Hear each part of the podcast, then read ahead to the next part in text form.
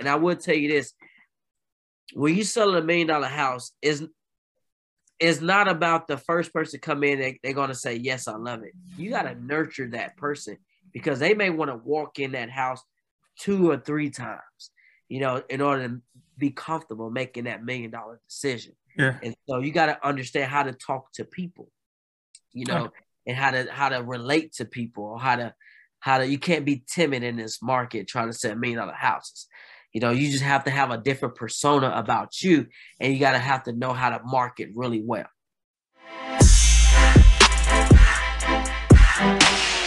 Welcome to House Rich, the real estate show. We talk to average people that have done above average things in real estate. Today's guest is Stephen Lewis. He is the co-founder of Ink Realty, the founder of Homematchx, a digital platform that connects buyers and sellers, and the president of NAREB Dallas, and also the first guest to ever had on one of my uh, my first kind of real estate show like three, four years ago, call it Drew Television. That, that, was, I don't know if you remember that, but that, that, was a while back. So talk to him about uh, his real estate journey, um, being uh, in the tech space, you know, making, winning offers in this uh, um, very competitive market and a whole bunch of other stuff. So it'll be a great conversation.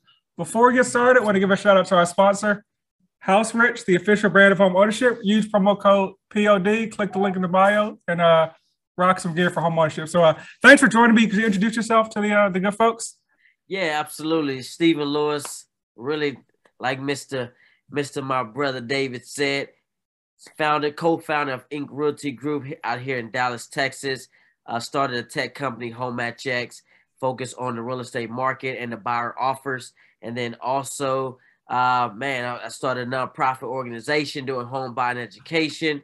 Uh, got a couple grants along the way. My background is mortgage underwriting as well. So I'm an advocate, nonprofit, uh, driven entrepreneur, but also more importantly, NAREB Dallas, which is National Association of Real Estate Brokers. I'm the Dallas president of the 2022 calendar year, and we focus on democracy and housing and educating our community through wealth building real estate goals.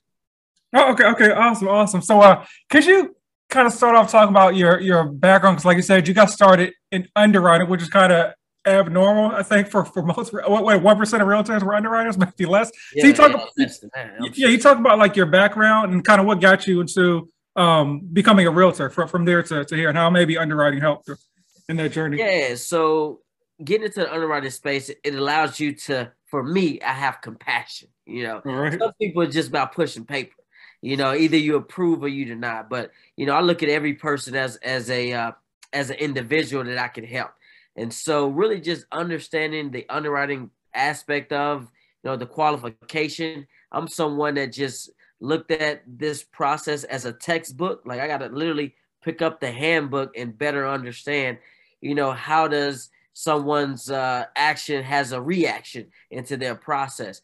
And so, uh, by better understanding that, at my last co- at the company I was working with at the time, uh, we I was looking at trying to figure out why was I denying more people than I was approving, and so it's because of the the, the overlays and all these these guideline rules that this company had, and so I had to step aside and say, if only I can get to them first, they can have a better uh, intake process. Okay. And so that's why I started the nonprofit organization. I left that job almost making six figures.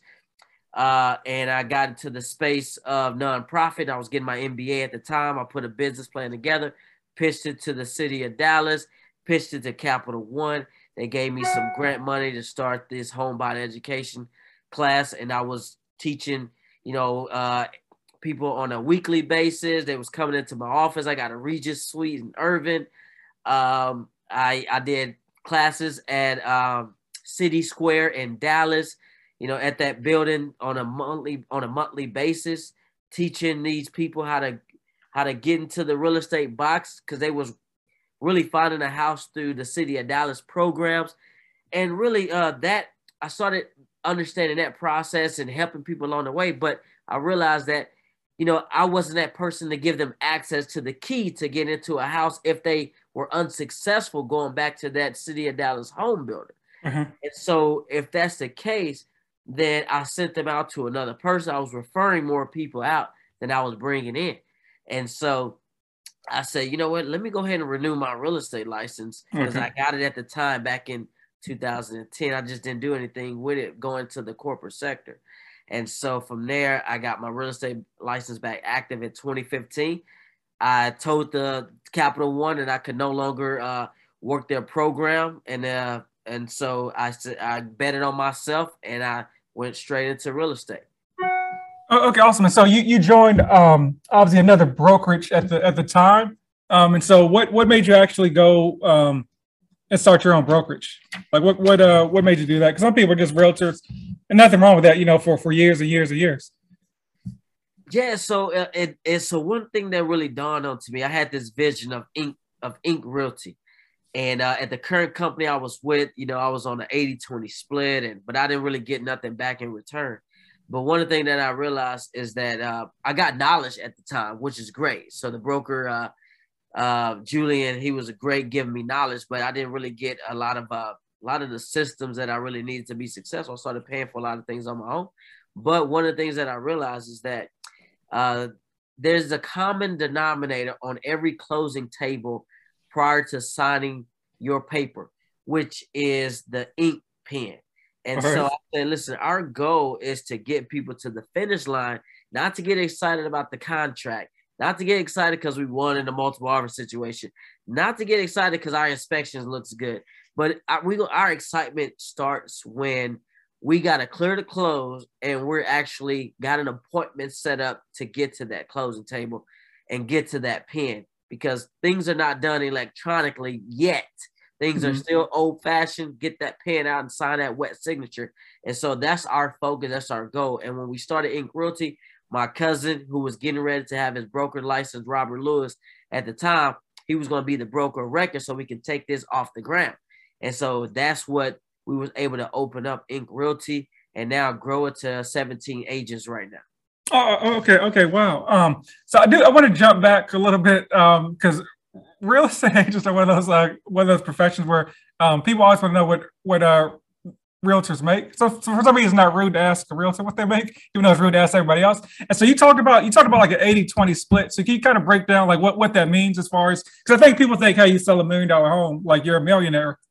That that's not the case. What can you talk about how like the like from being like a a realtor and like just on average, like how much do you actually make when you when you sell like a million dollar home, just to make the Yeah, numbers easy. so uh, on a million dollar property, if you negotiated with that seller or uh, that buyer is is has negotiated to pay you three percent, so on a million dollar deal, three percent of a million dollars, that's thirty thousand dollars.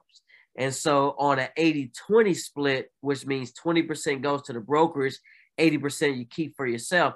So at 20%, that means we are giving up $6,000 of that $30,000 commission and taking home $24,000. So $6,000, obviously, you know, you can take that over. How many months can you pay, make your mortgage payment of $6,000? Mm-hmm. Maybe two or three. So that's where we looked at, um, you know, what is that value like at that 80 20 split? Okay, and also you know you got obviously you don't just post a home online. You got to do marketing and all that stuff. So I, I think a lot of times folks see Like. Yeah, yeah, yeah. They they, they think like uh, and re- realtors are making they, they can make a lot of money, but I think realtors are making all this money. They're not factoring all the other stuff that goes into the goes to the issue. Now, you know, why don't you lower your commission and all that stuff? Well, and you gotta have yeah. the support. So you gotta have the systems and, Yeah. and all that in place to justify that you're going to be giving this amount of money up. You know, am I making more money by giving this money up, or am I just giving it out casually and not seeing a lot of things in return? Okay, cool, cool. Thank you. And so, you know, this we are talking before we started. You know, this is a very, very, very competitive market. Um, you know, more buyers than than sellers. So, what are some tips you would give folks to help, um, you know, win deals in this this market as a as a seller, or excuse me, as a buyer? Yeah, so uh, this market, I just did a special on on uh, Channel 8 here. We were talking about uh, having thick skin in this marketplace because you know you're gonna have failed attempts. You know, failing once, failing twice, three. I mean, we. The reason I still do open houses, David, is because I want to hear what these buyers are going through because that's only allows me to educate the buyer that I'm getting ready to bring into my my process, right? Mhm. And so I have to be able to be my have my boots on the ground so I can understand. And when we in these open houses, people are you can just feel the level of uh, of of of you know frustration, and I really yeah. want this to work. Uh, I mean, I mean, like they they're saying how, how many, and I'm actually asking questions. How many how many offers have you made? You know, some say eight. One person said four. I just did one like two weeks ago. As one said, "Oh man, we lost four t- four times." I'm like, wow. But you got to have thick skin in this market, uh, and you got to be able to tell people. You know, you got to think from an investment mindset. Like this is an investment, so you might have to don't fall in love with the house. Fall in love with the upkeep because your home is what's going to get you to your next house. And so I'm preaching make the best investment decision, which is going in. You know, if you may have to waive an inspection, that's fine. Look at the property. I look at the property. It may be that type of house where you just just say, hey, I'm just going to waive the inspection. Still get an inspection after you get under contract, just so you can know what to take care of while you're in. But fall in love with taking care of the home versus you know, I need to this I need this is my forever home. Like I don't know if we're going I don't I don't know if we're there. Yeah, yeah. The place to talk about forever homes, you know? Okay, and but, so um but yeah, so that's that's what I preach. And, and so um as a seller, honestly, is there anything that can win a deal offer other than offering the highest price? You know, folks say, hey, write a nice letter and all this stuff. Is there anything honestly that beats just the highest offer? You know, all things equal. Yeah, so there is. Uh, the letters you start to hear now now about how letters could be discriminatory. You know, okay. uh, you know whether you put a picture on there and it's a black family and okay. that seller may not fall in love. They, they may have an issue with a black family coming in, or if it's multiple offers and this person chose a black family and then choose another racial okay. race family. Uh, sometimes that well that letter is starting to get somewhat of a bad rep when it comes to discrimination in housing. Okay. Uh, that's what we're finding out. But the the key thing here is your representation. The agent that is representing you can be an agent that's an asshole, can be an agent that's a jerk, can be that mm-hmm. agent that is overly aggressive that makes that uh, listing agent feel uncomfortable about doing business with you because everybody has to be, you know, a good person at the same time.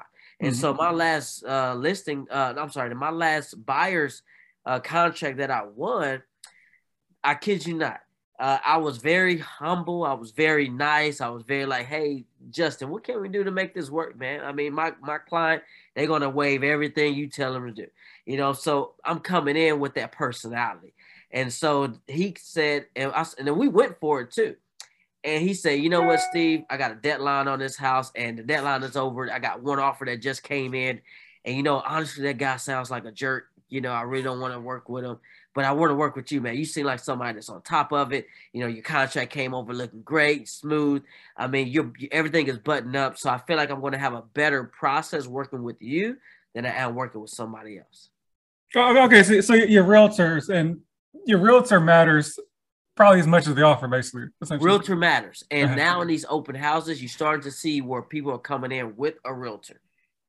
Okay, and so um, just curious, have you, as a seller's agent, have you ever accepted an offer that was less than the max? Just just curious, is that? Uh, or less than the highest offer. You know what I'm saying? Like. Uh, honestly, the ones that went for it, they went for it, right? Okay. I mean, so it, it makes it very hard uh, to you know try to accept something that's eighty thousand dollar gap between the next. Yeah, yeah, yeah. but I would I tell you this though, uh, one of our agents in house, uh, he did accept an offer that come his his seller did accept an offer less than what the highest offer was going for. Mm-hmm. He felt that uh, they were going to have a better outcome working with this person, and they waived all this. Uh, mm-hmm. the type, the financing, you know, uh, that sometimes has a play. But um, they waived this, they waived that, they waived the moon, and it was less. And so they decided to work with this offer versus the highest offer on the table. Oh, okay, cool, cool, cool. Thank you. And so, can you talk about waiving the inspection? Because some folks will say never waive the inspection. Obviously, as a realtor, you have more um, experience than than just your average Joe when it comes to you know homes and stuff like that. But folks will say sometimes you know never waive your inspection because you know the roof you know, it could be a twenty thousand dollar issue with the roof or something like that. And I know you mentioned do the inspection afterwards. So, like, let's say you waive your inspection and then you find like something that's very bad. Like, what what what what, what would you do kind of like in that scenario? Yeah. Um. Unfortunately, I haven't had that. Uh. But um. You know, I would say that if you're waiving the inspection, one, you got to look at that seller disclosure. You got to understand on the seller disclosure has has there been anything uh, done to the property that uh, is on the disclosure that you feel uncomfortable with? Because okay. if that's the case, then waiving the inspection may not be something that you are going to, you know, feel good about this entire process. So the roof that may that age of the roof may be listed on that seller disclosure. That's great. You know, so now you have that information. The age of the home does matter.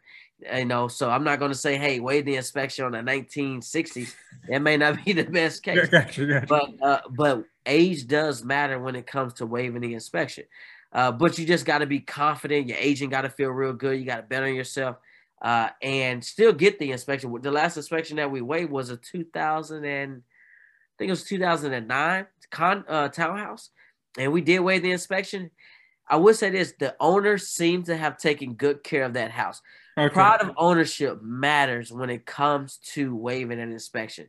If somebody lived in that house pretty hard, that may not be the house that you want to waive that inspection on because what else is they neglecting their house that is going to fall apart immediately once you live in it? Oh, okay, makes sense. Yeah, case by case basis. You're not waiving the, the old house from the horror movie with all the, the creaky stairs and all. hey, right, right. Hey, but check this out. Uh, what people are doing now, if, if they're not waiving the inspection, uh, they are being aggressive on the option fee. So I, okay. I started this last year where I, I, my client last year we put up like fourteen hundred dollars for the option fee uh, fee with a two day option option period. Like we just need two days because you're not backing out of this house. But for your peace of mind, you know we're gonna just do the inspection. And so she put up the fourteen hundred, knowing, and I just said, hey, just look at this like an additional earnest money. You know, you're just gonna, it's just in another section of the contract. And so I started fourteen hundred dollars last year. Now you're starting to see what people are doing now a thousand dollars. You know, a thousand dollars seem to be the norm now. Like thousand dollars for four days, thousand dollars for five days. You know, but we were doing this last year. But I was like upping the price, shorting the days. Like mm-hmm. I wouldn't blow as one day for like a thousand dollars. You know. Can you break down a little bit more what that option fee is and option period is? Very important. So, uh, and that's one of the things that we're advising uh, that I'm talking to my clients how to be competitive is about the uh, the option fee uh, because that does matter. So the option fee basically is the unrestricted right to terminate your contract due to either repairs or maybe you got the, the some jitters and you you you felt like you overpaying or whatever that case, or maybe your lender just said, "Hey, Johnny, I, I don't think this is a good fit within that timeline," so you got out real fast. But either way, it's your unrestricted right to terminate due to repair. So if something fell apart in that house during the inspection, or you didn't necessarily love that house, and based on that, what that report said, you can back out of that contract. You will lose your inspection, your option fee that you put up because the seller taking that house off the market, right? For that time period, they lost another contract because they decided to work with you. So they took the house off the market, so that that's recourse. So your thousand dollars or whatever, that's going to go back into their pockets, so they can put it back on the market because they lost days on market already.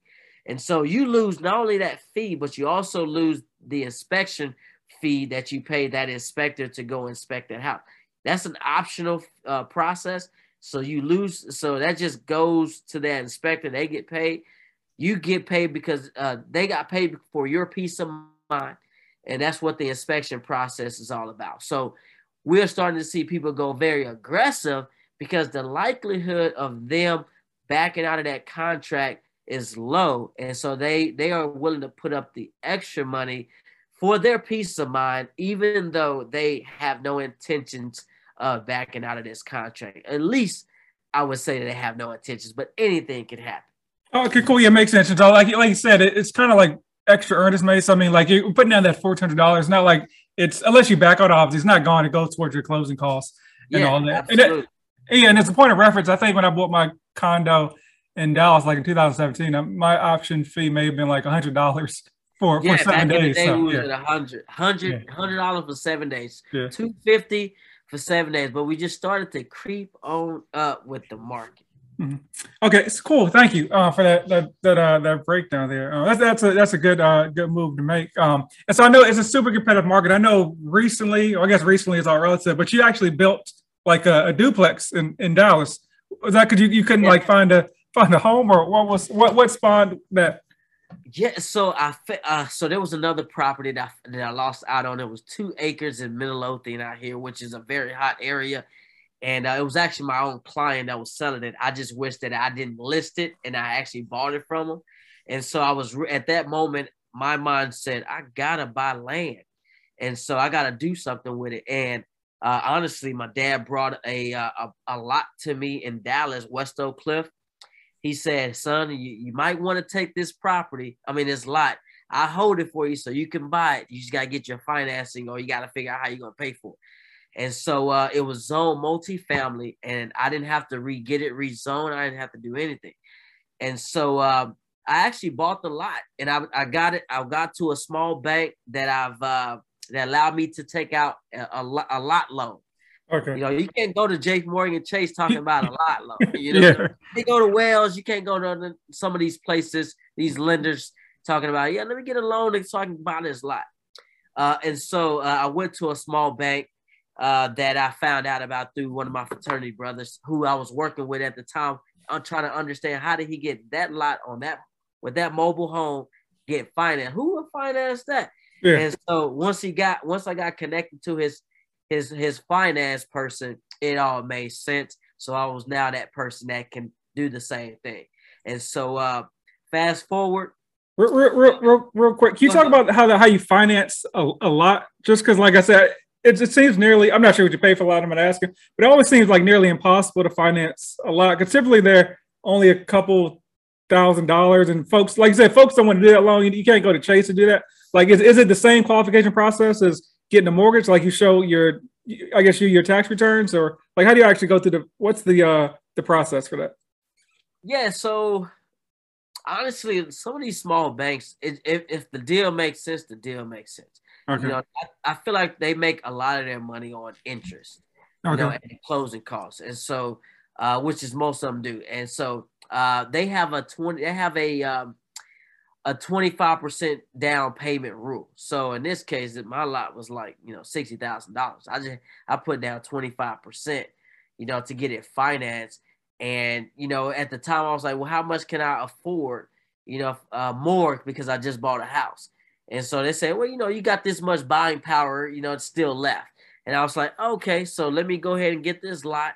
You know, let's finance this. My payments was like 450 bucks because it was an interest, it was a principal and interest payment that was amortized over 20 years, but you got to pay it off in five years.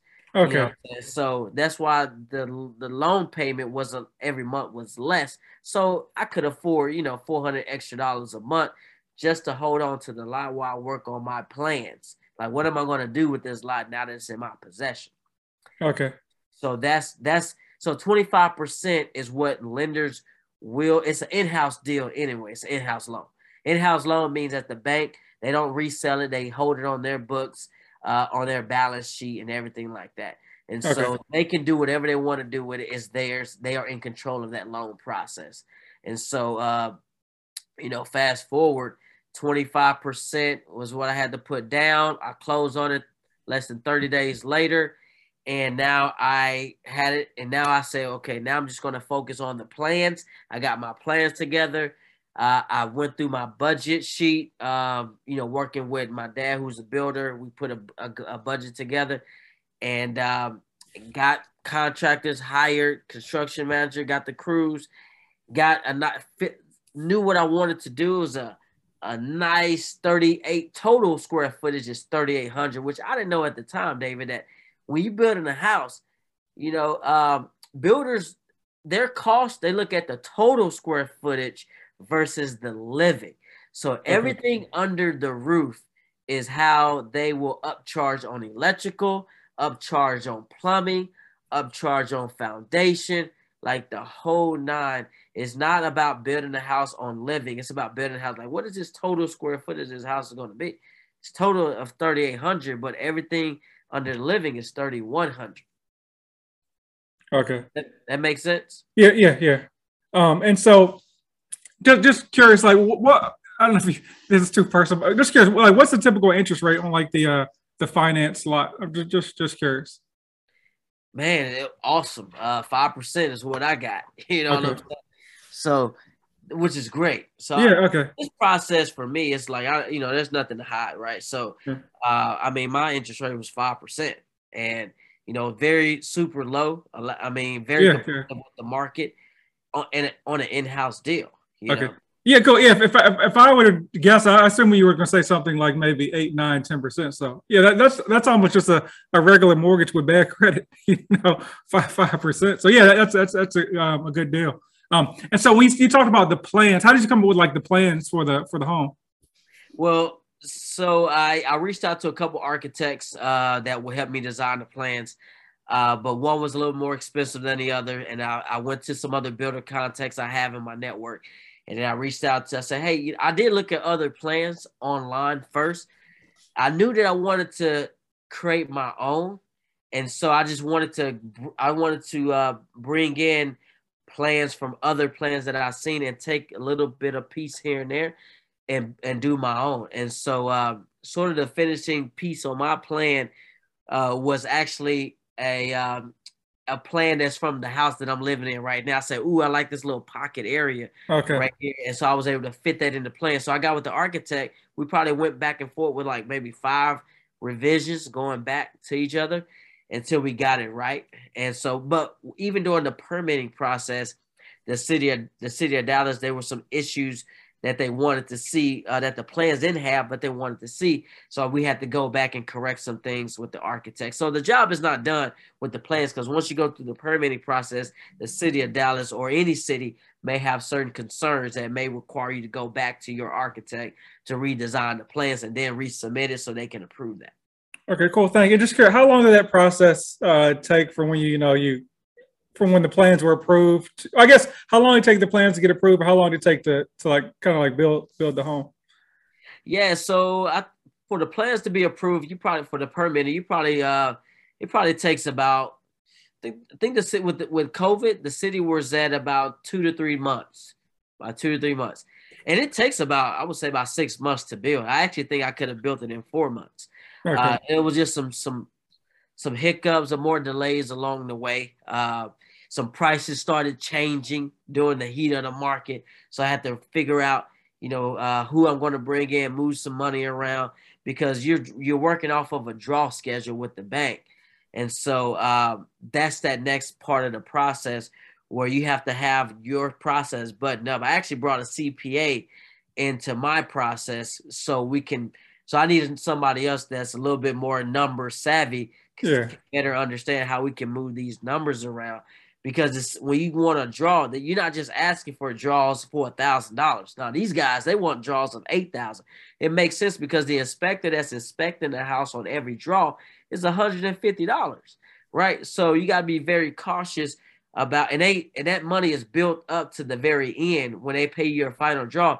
They're gonna they're going to say this is how many times the inspector went out on draw number 11 and so we're going to have to reduce this out of your final draw.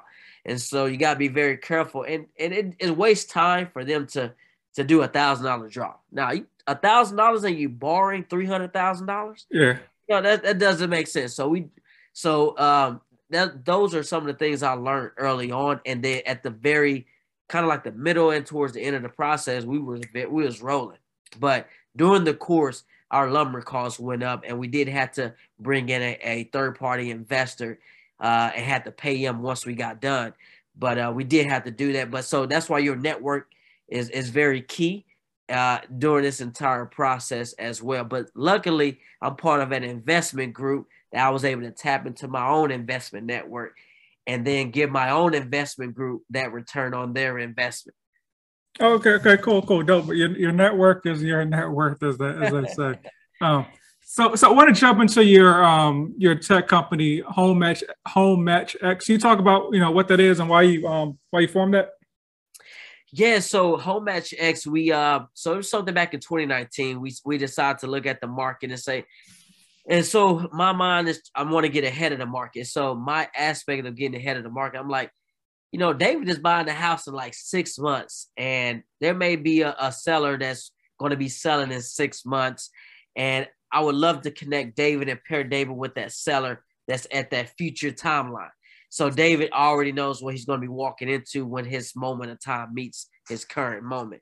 And so uh, that was more that online dating for real estate aspect. And so uh, I, and so that was the process we we started out with initially, David. And so, but it wasn't until the pandemic happened where we made a, a key fundamental shift. And because we were doing these fireside chats with these real estate uh, agents in New York and LA and, and really picking their brain about um, the clientele industry. And one of the things that we found out is that people, if I'm representing David uh, as a buyer and he's six months out, an agent doesn't necessarily want to put David out there because they think that David is going to be looking to work with another agent down the line.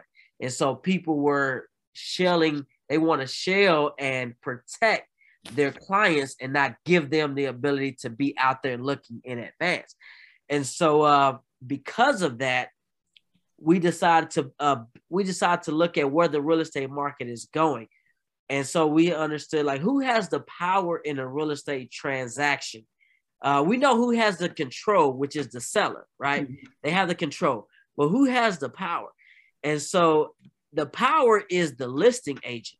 The listing agent has the power. They are putting the house on the market at a certain price. They're doing all the marketing and everything like that. And they are helping that seller decide which offer is the best offer to select based on their, their knowledge and expert. And so we say, you know, we're going to create this process where, as a listing agent, we're going to tell the buyer's agent how to submit their offer to purchase a home that I'm representing. And so now we created this dynamic platform where you no longer have to email your offers to the listing agent. The listing agent can require that you upload your contract, your offer package through this portal so that they can provide a better delivery and a breakdown of this offer. And it's bringing out all the analytical offer data. So it's pulling in all the data in that offer and it's giving that seller a true transparency process so they can better understand how all the terms are set up and they can understand that if the sell if the listing agent is actually sharing all the offers that are coming in on that particular listing because let's be honest there are agents that are not following their code of ethics and only sharing offers that that meets their best interest but not the best interest of the seller okay. and so because of that we decided to create this transparency process but it just morphed into something much bigger because now we have the ability as a brokerage to look at everyone's buy the, the every buyer's agent's uh, uh, representing client buying power to better understand how competitive we need to be if our clients is going to be now buying in that market because we now have access to all the offers from that listing we now know how we need to approach this market when we're going to be buying in that area because we have access and information on the offers that came in. And it's likely that buyers are going to be hanging around these communities because it's so challenging to get in now. They're going to be hanging around these communities for months. And now we have the option to understand how these buyers, uh, how they're set up, how their how their financial uh, makeup is in terms of being competitive. And so now we can create a competitive market and for everybody. Okay. Okay. Cool. So you're saying the so like um if you make an offer, you can actually see other other buyers' offers as well. You're saying? Yeah. So okay. in in house, so the broker owns the list. The broker owns the listing. The team leads. So we have the ability to see Johnny's favorite VIP client offer on a home that they lost out on. And so we have access to seeing their terms so that we can, as a buyer's agent, we can help our client make a better a better offer than your VIP client. So, so you can see that in, in real time, or you can see it after the fact. It's real time. Okay. Oh, okay. Wow. Okay. Okay.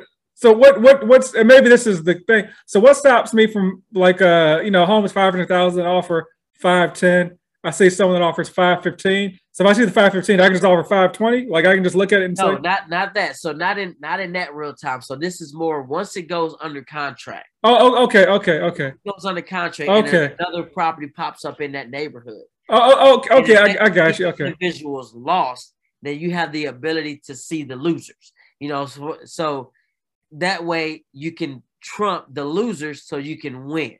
Does that make sense? Yeah, yeah, yeah. It does. I would say, okay, that's kind of like, yeah. It's likely they're going to still be buying in that neighborhood. Yeah. Oh, okay. Okay. I got you. I got you. That, okay. That, that, makes a lot of sense. I was like, so you can just keep seeing everyone's offering and just okay. okay. Okay. That, that, that, in that case. Uh-huh. But uh, but it's more of a transparent process that we uh-huh. put out that we put that we put out to the market, and now demoing to other brokerages and other agents. Oh, okay, awesome. And so, how, how do you go about how do you go about like setting? It seems like a lot. Like I, don't even know how to. I barely know how to build a website. And so, like, um, how, how do you go about?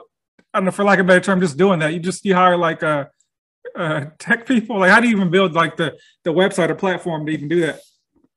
Yeah, so it starts with uh understanding the idea. Like, what do you want? What you looking for? And you got there's just terms in the tech space called the wireframe, which is like the basics. Like, I need to sign in. I need a front, I need the front end, I need the back end. And then from there, this is the core.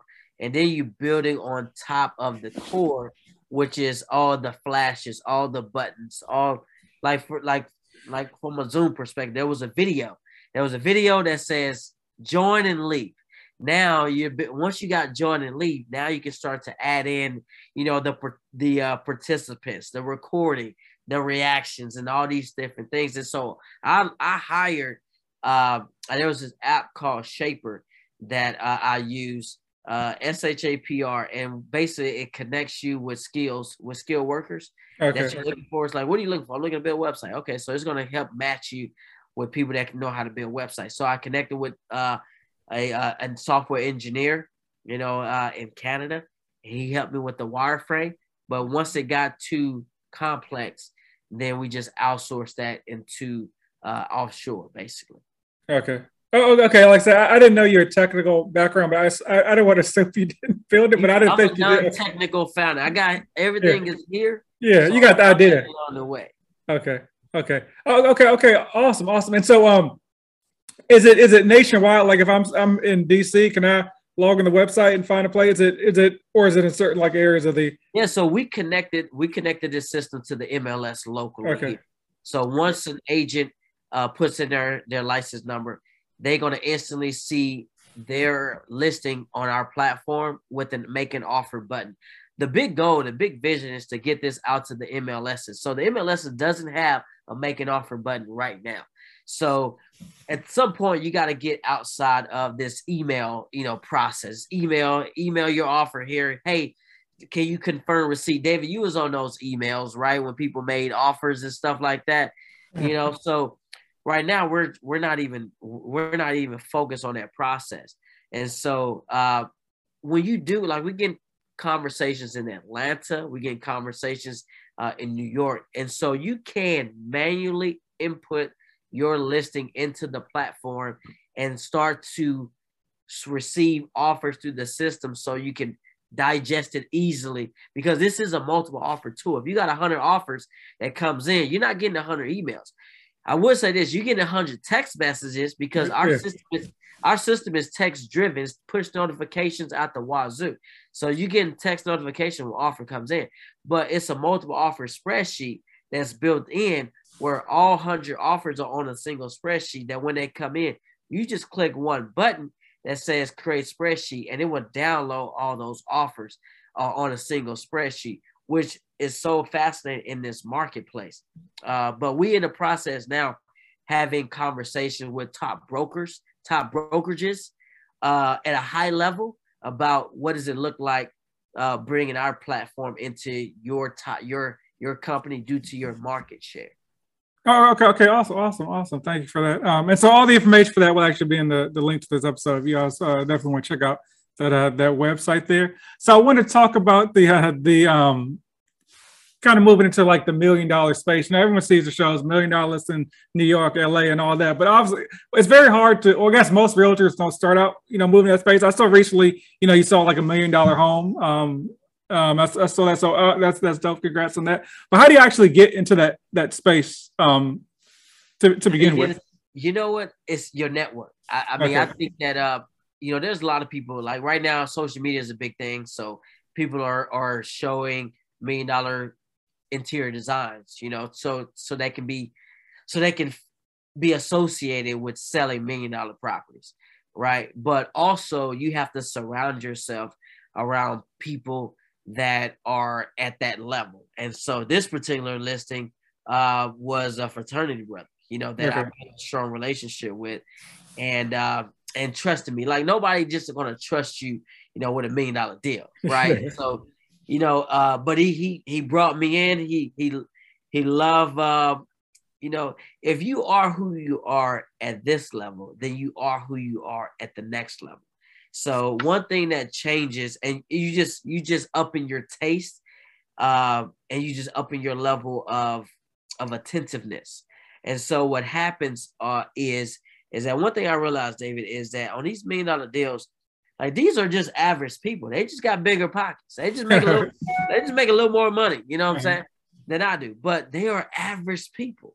You know, like when I probably did about ten open houses to grind out and sell this particular property. I'm like every other weekend, every weekend I was doing open house to bring people in. And I would tell you this: when you sell a million dollar house, is it's not about the first person come in they, they're going to say yes i love it you got to nurture that person because they may want to walk in that house two or three times you know in order to be comfortable making that million dollar decision yeah. and so you got to understand how to talk to people you know, and how to how to relate to people or how to how to you can't be timid in this market trying to sell million dollar houses. You know, you just have to have a different persona about you, and you got to have to know how to market really well. Okay. You know, I would say this. I, the reason I know this because I, I, saw it online, but there, there's some pretty cool videos. Like I seen yeah. the pool, I seen the aerial photos and and the, the drone footage and all that. So yeah, you gotta gotta gotta gotta market it too. Yeah, it was, you gotta market very well. Yeah, you gotta yo one you got to spend some money, right, Dave? You yeah. can't be a listing agent and be broke, right? Yeah. Because you're gonna have to spend some money. You gotta borrow some money somehow. But uh yeah, once we once things are not working, you don't just sit in a shell, you know, and you sit more like in a uh, a, a almost like a think tank. Oh, you know I'm saying? That's what you need to sit into because you got to be thinking about how to get this property off your books. Mm-hmm. Because I don't like properties to hang out longer than three weeks. I don't even like to have buyers hang out longer than three weeks. So now you become a think tank of your own thinking to decide what do you need to do. And that's where that pool video came up. We're gonna throw a pool party. I talked to mm-hmm. my my video guy. I, we came together and said, we're gonna do a pool party, make this thing uh nice and fun, make it intimate. And so uh we wanted to just say Sunday fun day, catch the catch the vibe. And this is how you can enjoy. And what ended up happening, a generate a multi-generational family end up buying the property anyway. And that's some of the things that people ain't even talking about when it comes to these high price homes, how these homes are being attracted by multi-generational living. And you talk, you talk, talk about what, what that is. We talk about multi-generational living or families. Yeah, so multi-generational living it has a lot to do with the grandmother living in the house. You've been uh, that's that's your mother. You got your kids, that's their grandmother.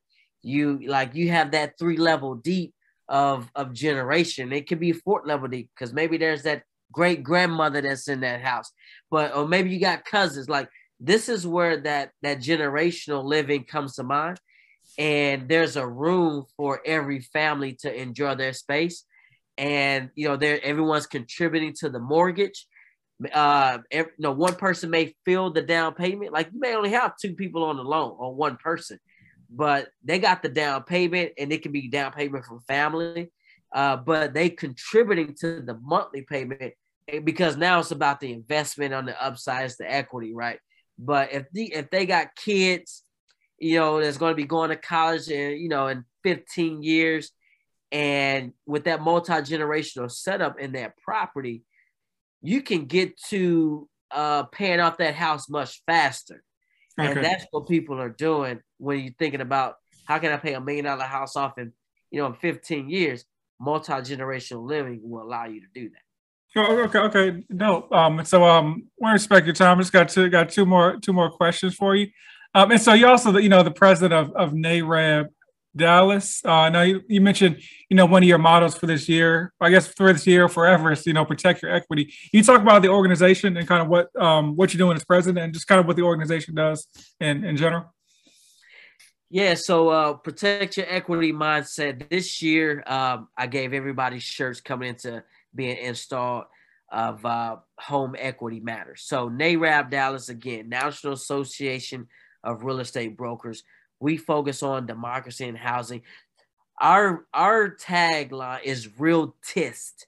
Real tist. We, we are we are called Realtist because we could not become a Realtor, which is the trademark uh, which is associated with the National Association of Real of, of Realtors. So NAR is where you you can Google it right now. NAR is associated with Realtors, and so our organization was founded in 1947. And so you, as a black professional, a real estate professional, you were not allowed to be invited or to be uh, to have access into the National Association of Realtors. It wasn't until 1961 that blacks were allowed to become realtors. So from 1947 all the way through, we are realtists because there was discrimination in housing, even at the national level. And so because of that, uh, it wasn't even until 1970s where they finally came to NAR finally came to terms with being on the right side of history versus the wrong side. So now you, you, are talking about in 1961, whereas you were allowed to be invited as a realtor, but it wasn't until the 70s where they felt comfortable. You know what I'm saying? Yeah. Started changing up all the laws. It's like, okay, yeah, we got now it's time to be on the right side. But Dr. Martin Luther King Jr., we were fighting uh, the housing issues alongside with him he was invited to our uh, national convention, you know, to support uh, what we were doing with our boots on the ground. So now we have over 90 chapters worldwide uh, in the United States that is focused on the mission of democracy and housing. And so what we're doing in our communities, we're educating our communities with home buying education program. Now we're talking about this is more wealth building uh, opportunities now. So whether it's tax information, where whether it's conversations like what David is talking about, what he's doing right now to get our people off the sidelines because our home ownership rate is in the lower 40s, like 41%, opposed to uh, so the Hispanic population, you know, they at uh, they near 50%. Uh, white families, uh, they at uh, 75%. The Asian community, they up there. So we at the lowest of the totem pole because it's hard to get our people off the sidelines. And so we are doing everything that we can right now to educate our community when it comes to uh, when it comes to creating wealth through real estate. And so uh, we're heading into our uh, our Realtors Week, which is uh, April 3rd through the 9th. And so we have like pillars. We're talking about getting involved uh, real estate through the church. You know, uh, church is a big deal in our community. Let's you know it is. We we know that. And so now we're talking about creating wealth through the church and the church's people. Uh, creating uh, women in investing in real estate is a big deal. Uh, women or make up a higher percentage of of those buying home ownership than males. You know, so women are going after it. It's, it's that married couples, then it's women, and then it's the males. Us single males can't get right. You know, so so everything that we're doing right now focus on creating wealth through our communities. Okay, okay, thank you. And I think interesting about the, those stats he, he broke down is one, like um there's a opposite direct correlation between net worth too. So you look at like, you know, we're at like 41%, whites are at like I think like 71%. And like um 10, 10 times the you know the net worth. So obviously there are historical things where you know we weren't even allowed to to buy houses in certain areas until like 1968 um, with the Fair Housing Act. But um no, yeah, we got we got it. We got to got to catch up by any means. So that's what the organization is definitely uh, helping with, and uh, and uh, Stevens help you know push it forward as a president. So um, absolutely. My last question, um, I want to ask ask every guest this this last question. Um, if you have a million dollars if you have a million dollars, you have a week to spend it on something real estate adjacent. What would you use it for? Oh, if I have a, a, million dollars to spend it on real estate adjacent. Yeah, real estate, real estate adjacent, anything real estate related. But you got to you got to spend it in a week. What would you do with it? You know what? I will actually, you know, I would buy at least. Well, I'll buy properties. I'll buy properties all cash. And the reason why I would say that is because one of the things that I realize is that, um, is that if you I would buy land and real estate because on the real estate piece of it, like if you buy a property, if you put five hundred or three hundred thousand dollars into a property right now, and that you rented it out for twenty five hundred a month or three thousand dollars a month on a on a property that's say three three three hundred thousand dollars, you can actually make thirty six thousand dollars on that three hundred thousand dollar investment. And let's just say that. Uh, in that next year it grew you know $350000 so you just made $50000 on top of that $300000 investment plus $36000 that you got in monthly income that came in off that so that's a total of $86000 in one single year just by putting money in a piece of real estate so that's what cash is doing to a lot of people in this marketplace is taking the interest out of it. It's just saying this is the new bank account. You know what I'm saying? And so a million dollars in my bank account is not healthy. A million dollars in real estate is the best thing that that that drives my health meter. You know, so that's the that's how I would look at it is how can I break down this million dollars and put it into real estate all cash because I know that I'm gonna I'm gonna keep it as a rental for at least a year and make that residual and, and take that equity and keep rolling with my process. Okay, okay, dope, dope. Thank you. Um, so once again, I appreciate your time. Where can the the good folks find you at?